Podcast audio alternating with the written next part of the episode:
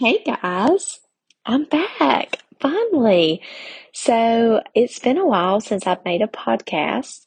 Um, I'd actually kind of just taken my podcast down and definitely have taken a break for about a year. I know you probably wonder where have we been at? Where's the podcast been at? Where has Real Small Town been at? Um, and if you've watched my latest YouTube video or our latest YouTube video, you know that we have been in a season of waiting. Um, just a season of waiting while we've been going through fertility. So as I've been um, waiting, I just felt like God um, laid it on my heart to just take a break and listen and be patient. And um, we have. That's what we've done. And so we've really paused a lot of a lot of things just to focus on our family. But um, today I'm back. I actually did a little survey here on Instagram not too long ago asking, would you guys be interested in maybe me and DC doing this podcast more together, like doing more things together. So I am. We are going to do that. And um, I think we might even be changing the name maybe to Real Small Talk, um, just so um, he can just collab more with that and we can just do more things together. But he is actually currently in Portugal right now. He is fishing um, for USA Bass. So he is not even on close to the same time zone um, or home to be a part of any type of podcast this week. And as we made our pregnancy announcement last week, I feel like it's time. It's time, time to start talking again and just letting you know where we've been at. So let's get this started. I really want to talk, jump right into fertility and what that has looked like for us for the past year. Um, there have been bits and pieces like here and there about um, what this journey has looked like for us, but it's really confusing, especially if you've never been through fertility at all. You don't um, you don't know like what what that is or what that looks like or the terminology of that and I completely understand it because that was me. That was me a year ago just diving off into this and not knowing what these doctors mean or what they're saying or what this might mean. So I'm going to just kind of go through that process and, you know, as I continue to make these, I'm going to un- impact, like unpack more of the emotional side, the spiritual side of it. But today I just want to tell you our journey so that you are up to date and know exactly kind of what we've been through. So two years ago, actually, we started this journey of just wanting a baby. Um, we have this November, we that will make four years of being married. So, two years into our marriage, we were like, okay, we want a baby. So, we started trying and we were not really successful, but I mean, not a lot of people are. Most people try for like a year or so before they ever get pregnant. So nothing really alarming. But after like six months, I went to the doctor, my gynecologist, and I was like, hey, we're not getting pregnant. Could you check my thyroid and just make sure everything's okay? So um, they ran tests and um, I was fine, but I was not ovulating which was really crazy because my cycle was super normal, like always, um, you know, like the same week, like clockwork for three to four days, like not a reason to think that I would not be ovulating. So I did the, um, my doctor put me on a drug called Clomid. Um, a Clomid's a drug that most of the time your gynecologist will put you on just to kind of give you a jump start um, to make you start ovulating. So they put me on the drug and I still didn't ovulate the first month, even on the drug. So they upped the dose and went back for blood work to find out that I am then ovulating. So after being on this drug from about August until December, I still was not pregnant and still not successful. So you don't want to take a drug like Clomid, for a long period of time, or at least at least like that's my theory. I'm not going to say there's any type of medical um, I don't know, medical, like, ex- I don't, what's the word? I'm not saying, thinking of it spirit, experience, but like knowledge behind that. No backing. That's just me. I'm not a medical professional telling you that's my opinion. So after so long of being on this drug, I was like, okay, this is not working. I need something else. So to go any further with other drugs, they are then going to refer you to a fertility clinic. So in February, it takes a while. If you've ever tried to get in with a fertility clinic, you will then know that it takes you a while to get in. So I'm really glad that I was proactive in that. Um, and I was using a big clinic in Birmingham and they got me in in February. So I started in February and they started me on a drug called letrozole. So letrozole, letrozole is just a stronger drug of the Clomid.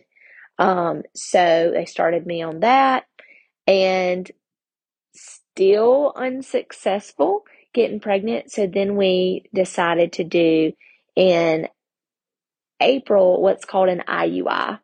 And so an IUI is just basically when they take your husband's semen and they inject it into you like via cath- catheter. Okay. And so, um, and just see like, can it get where it needs to be? So they're basically putting that exactly where they think it needs to be. And so that's definitely not a, um, your percentage is a lot higher than naturally, you know, getting pregnant on your own, but it's nothing like IVF. But it's definitely a cheaper route. A lot of times your insurance will fully pay for that. A lot of people don't know that, but your insurance more than likely will pay for that procedure to be done for like so many times. Now, I don't know about everyone's insurance, but my insurance was one that would pay for it. So we did that. And so when you're first doing these procedures, you have like set in your heart that that's going to work. So we did the IUI, and then um, I remember just thinking, oh, this is it. Like, we are about to be parents. I'm so excited. I remember I cried just at the thought of it, um, only to have a negative pregnancy test the next month. So it was a very humbling experience for me to realize that just because we do a procedure doesn't mean that it's going to work. And I do, I'm going to like say this as a disclaimer. Lots of people think because you do fertility, you are going to get pregnant. That is not the case. You have to remember that fertility is still in God's timing. There is no science, there is no doctor that is above God. So you're only going to become pregnant if God desires that for you. So, like, disclaimer out there, want you to know that before you ever start anything like that. Um, so, but in your brain, when you're in the moment, you just know that those doctors figured it out and this is going to work. And it's so disheartening when you still have negative tests, which is what happened to us. So after that, I switched, I switched clinics. I switched fertility clinics. I was kind of unhappy with the way that um, they did things. So I said I need a more personal experience somewhere else. So we switched to another clinic in Birmingham. Um, and I absolutely loved the satellite office in Montgomery, Alabama. It was awesome. The nurse practitioner, the ultrasound tech, the nurse, like everyone that works in that office, so personable. And I just loved them so much. So we switched to them and we did a cycle of IVF. I told them immediately when I walked through the door, hey, I've been on Clomid, letrozole, had a failed IUI. I will not have my heart broken like that again. I want to skip straight to IVF. Now, IVF is not cheap. If you've ever priced it out, it is not cheap, but I also like was weighing out money over our heartache and I was just like, let's just get to this. So we paid for IVF and we did and we did a round of IVF. And you think once again in your mind because you're doing IVF, hundred percent gonna happen. They um, they give you all these meds. You know, you give them to you yourself. You basically become your own personal nurse because you have to mix up all your meds. You have to learn how to take them. You know, in your stomach, their shots. there's all kinds of different um, medicines and this calendar they give you on how much medicine to take on each day, and then they adjust based off ultrasounds that you take. So we started that process in the fall, and then after you get to a certain point, they will then retrieve your um, embryos however many you grow. So, like the object of IVF is basically get as many as you can, and then they will go in and retrieve uh, however many matured. And um, so they'll retrieve them, and then you're so hopeful. So, we had like a total of 12 that were matured and retrieved, and I was super happy. Like, has to be out of one of these 12 one of them has to be our baby, right? I'm so excited. Um, so they retrieved them in a procedure that they like put me to sleep and they retrieved them and then they fertilized them with your spouse's sperm in a lab. So after they do that, then they watch them after so many days. So they watched ours, all 12 of them, and then they would give you updates, like a three day update and then a nine day update, um, letting you know how many survived. So at the end of all of this, we had a total of three. Yeah, three that like survived and that could go to genetic testing. It was either three or two. I may be wrong. I think it may have just been two. So out of 12, we are all the way down to two. Okay, yeah, I'm pretty sure it was two. I do not want to steer you in the wrong direction here. We only had two from 12. That means we lost 10 over the nine days. It was wild. That's literally heart wrenching for someone that is like thinking, oh, I've got 12 shots here, 12 embryos that are now about to be fertilized, but then each day you're losing some and they grade your embryos based off like what they think they look like. So like A B, A C, A A, things like that. Um, I don't remember the grades of ours, but I know that we had two that we were sending to genetic testing. Now we're young. Me and DC are young. He is 33 and I am 30. So doctors will tell you, you know, your age, you have a good chance of this working out. So we have these two that we send off for genetic testing. I know that at least one of them have to be our baby, right? These two have survived all the days that they needed to survive in the lab. This is it. They have great grades. Only to a month later have our heart crushed and get a phone call saying that it did not work and they are now discarded. So terrible here we are thinking that if we just do IVF, if I just skip to IVF, if I skip over all these IUIs and I just skip to the good, good, the good stuff, you know, the real expensive stuff, that our baby's going to happen. Well, it didn't. And that was super humbling for me that it did not work. So I turned around and said, sign us up again. We are doing IVF again. Okay. So I'm in fight or flight. My emotions here are now in fight or flight. This is going to happen. I just need to do it again. I don't know what happened, but we're just going to do this again. So we turned around and we signed up again in the spring of this past year, only to get terrible news that after giving myself all those meds, that my um, embryos or our eggs, they were growing too fast. They were getting too fast, too fast to mature. So I had one that was way more advanced and way more mature than the others. So we have to cancel the entire IVF cycle. Okay. I had, and then do an, like an IUI the next day. I was devastated, devastated, but then also convinced that if this happened and I just have this one that's super mature, that this has to be our baby. This is the sign. We're going to do the IUI. We're super excited. So I was still super hopeful and super like, yes, this is going to work out.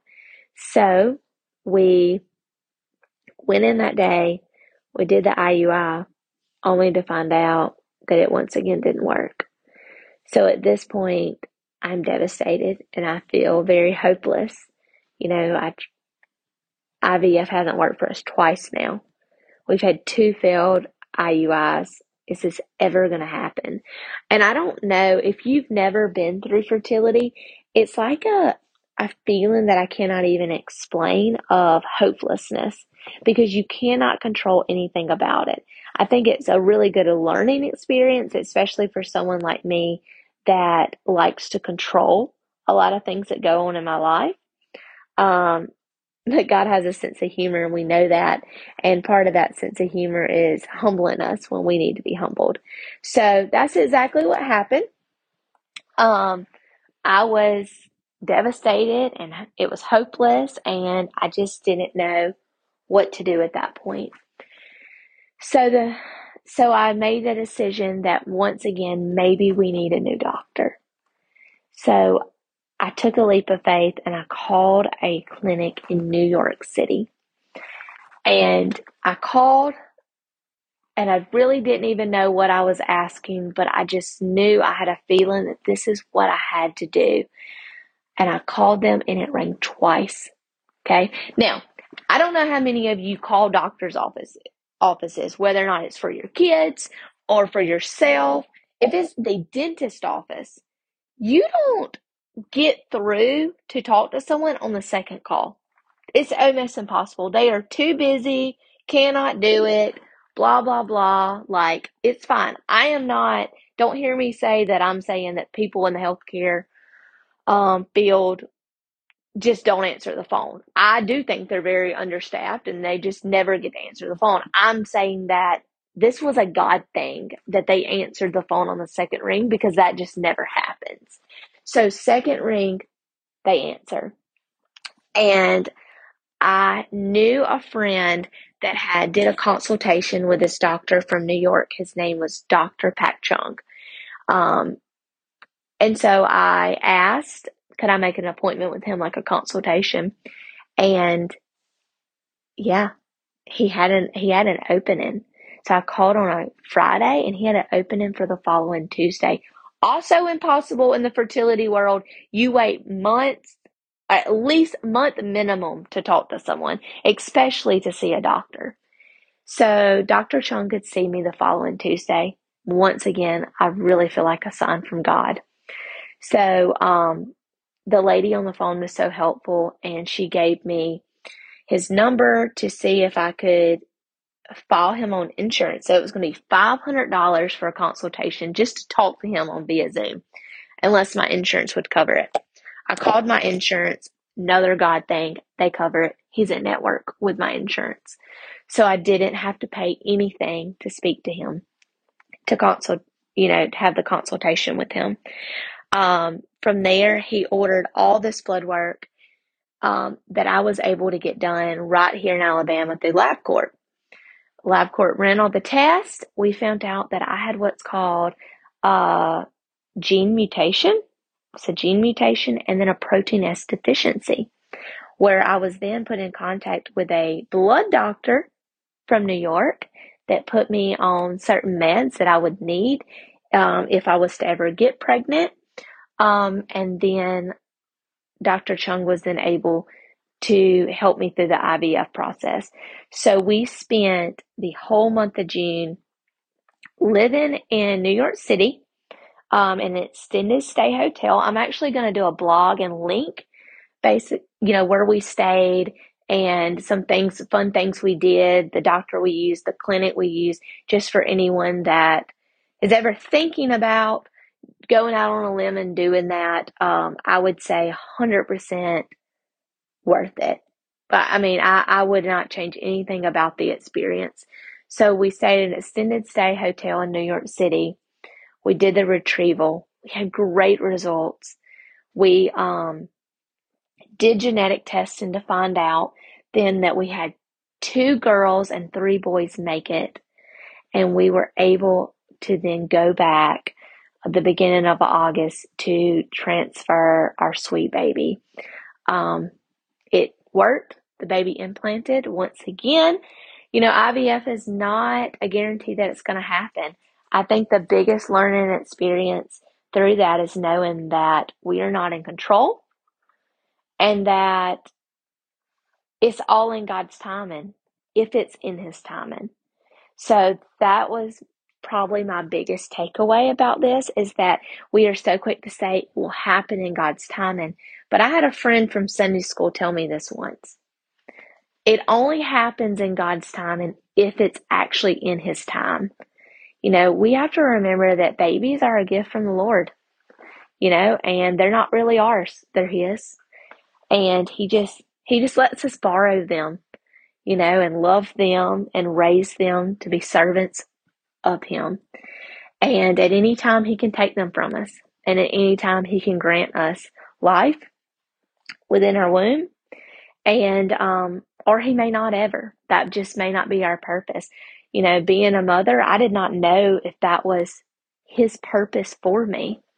I mean, I sure tried, you know, and I was willing to go through all the hoops. But if it wouldn't have worked this time, we were definitely going to take a break because IVF is a lot on you mentally. Um, it's also can take a toll on you spiritually because sometimes we don't understand why God has it written in His plan for everyone else but not us. Why? What? What is He trying to teach us through this trauma? Um, what's that life lesson? And then sometimes we just don't understand, and I really feel like we're not supposed to. We're not supposed to understand why God does what He does or why He makes the decisions that He does, but we're just supposed to be faithful and patient and quiet as we listen and we pray and we're just obedient. So today I make this podcast to say, I am praying for any mother that wants, that has the desire to be a mother. And I pray that it is in God's time and that you will be. Um, God has gifted my womb life, but we have not had our baby yet. And I don't know how long we get to keep our sweet baby. I hope we get to keep our sweet baby for a really long time. But I also know that that's not in my control, just like fertility wasn't, IUIs weren't, IVF wasn't. Um, the timing that we got pregnant was not in my control. None of that is. Only God knows those things, and we have to be faithful and obedient and quiet as we listen and try to understand why we don't get the things that our hearts desire. So, with all that being said, I hope you guys have a fabulous day or um, night or whatever time you're listening to this. I um I will be getting that blog post up soon and please reach out. You know, you can always write me on Instagram if you have any questions um, about things. I'm very much an open book. I want to help people that um, need help. Like I said, I am not a medical professional. I can only talk about things that happened to me, um, tests that I took. I don't really even understand uh, a lot of how the body works because, like I said, I'm just a school counselor. I'm not a medical professional, but I can definitely tell you my experience and help you in that way because I do love you and I do want what's best for anyone that wants to, that desires to be a mom and wants to have that family because I know that Jesus loves family. God, He loves family. That's what He wants. He wants good Christian families and children to be raised to be servants for Him. Um, and I just, I just know that brings some joy. So, anyways, I hope you have a great rest of your day. Um, and until next time, this has been VC on the Real.